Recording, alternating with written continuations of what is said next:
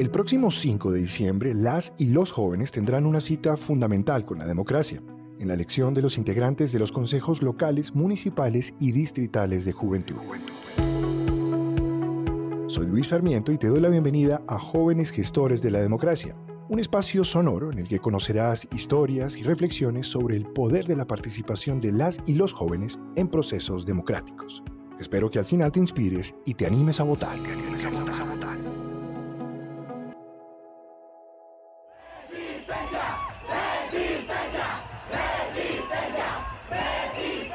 En 1991, el Congreso colombiano aprobó una nueva constitución, reemplazando la antigua que tenía más de 100 años.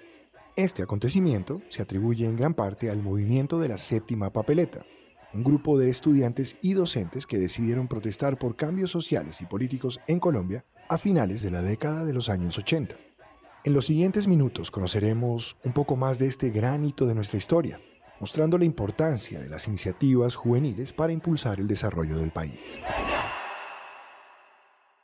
Mi nombre es Ana María Ruiz. En 1989 era estudiante en tercer semestre de ciencia política en la Universidad de los Andes y me vinculé al movimiento de la séptima papeleta. Ana María es politóloga, periodista y actualmente es la gerente del Canal Capital en Bogotá.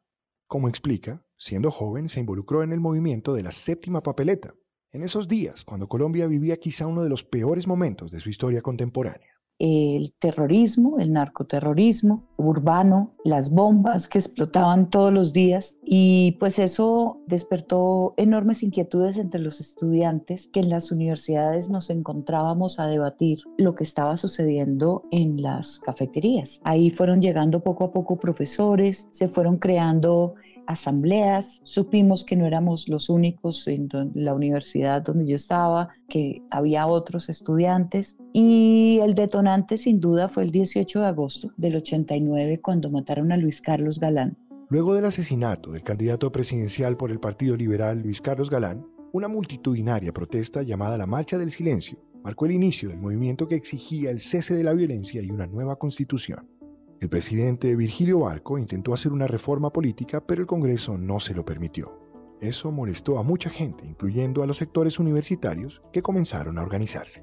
El Congreso evidenció que no se quería transformar, que no quería responder a las necesidades que tenía el país en ese momento. Entonces, la idea surge desde algunos profesores de derecho y es, pues, si el Congreso no quiere escuchar el llamado de la gente, pues digámoslo en urnas. Así nace el movimiento. Su nombre se debe a la búsqueda de la inclusión de una consulta sobre la creación de una nueva constitución. El movimiento se gestó alrededor de los comicios del 11 de marzo de 1990, de los que saldrían los nombres de los nuevos senadores, representantes a la Cámara, diputados de asambleas locales, concejales municipales, alcaldes y el candidato presidencial de un partido político. Lo que hicieron las y los jóvenes fue impulsar la creación de una séptima papeleta no oficial, que fue impresa y repartida en las calles para que los votantes las depositaran en las cajas el día de las elecciones. Se dio un hecho político de enorme trascendencia. No era un mandato jurídico porque pues no fue oficial, pero el hecho político sí se creó. Con base en esa papeleta, y a un llamado, a un fallo del Consejo de la Corte Suprema que vinculó, digamos, la posibilidad de una constituyente a la búsqueda de la paz. El 30 de mayo de 1990, millones de colombianos eligieron la creación de una nueva constitución que fue aprobada en 1991. Y el movimiento de la séptima papeleta tuvo un gran protagonismo. Se ha criticado, se criticó sobre todo en su momento mucho, que los estudiantes hubiéramos promovido el movimiento y que hubiéramos promovido la participación ciudadana pero de alguna manera no nos hubiéramos apropiado de la redacción, digamos así, de la Constitución. Y yo creo que es una crítica errada en el sentido de que lo que hizo el, el movimiento estudiantil es lo que normalmente o lo que siempre hace un movimiento estudiantil, es abrir puertas, es romper barreras, romper barreras para que la sociedad, para que la política asuma un rumbo. Esa puerta que abrió este movimiento es un ejemplo de organización y una demostración de que las iniciativas juveniles son fundamentales en toda sociedad democrática. Para todos los estudiantes que tienen inquietudes políticas, que ojalá fueran todos. Es importante propiciar los espacios de, debate amplios que trasciendan más allá de su propia universidad, porque el estudiante que solamente estudia para pasar unas materias y conseguir un diploma está perdiéndose lo más importante y lo más formador que tiene un paso por las universidades, que es el debate.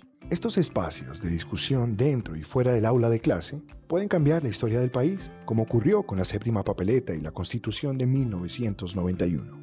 Iniciativas como estas son dignas de emular por parte de las y los jóvenes de este país.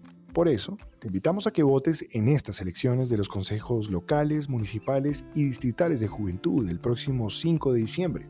Tu participación es vital y marcará la diferencia.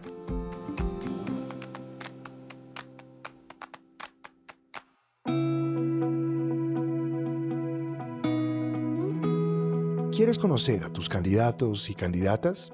Descarga Infocandidatos. Es una aplicación de la registraduría con la que podrás conocer más detalles de las y los aspirantes a estos consejos de juventud. También puedes encontrar información sobre cómo votar y los sitios a los que debes acudir. Descárgala desde la tienda de aplicaciones a tu celular. Es cómodo y rápido. También echa un vistazo a las redes sociales de Civics Colombia. Este contenido es realizado por Civics Colombia con la producción de Acorde Media y con el apoyo de la Organización de Estados Iberoamericanos y de la Registraduría Nacional del Estado Civil.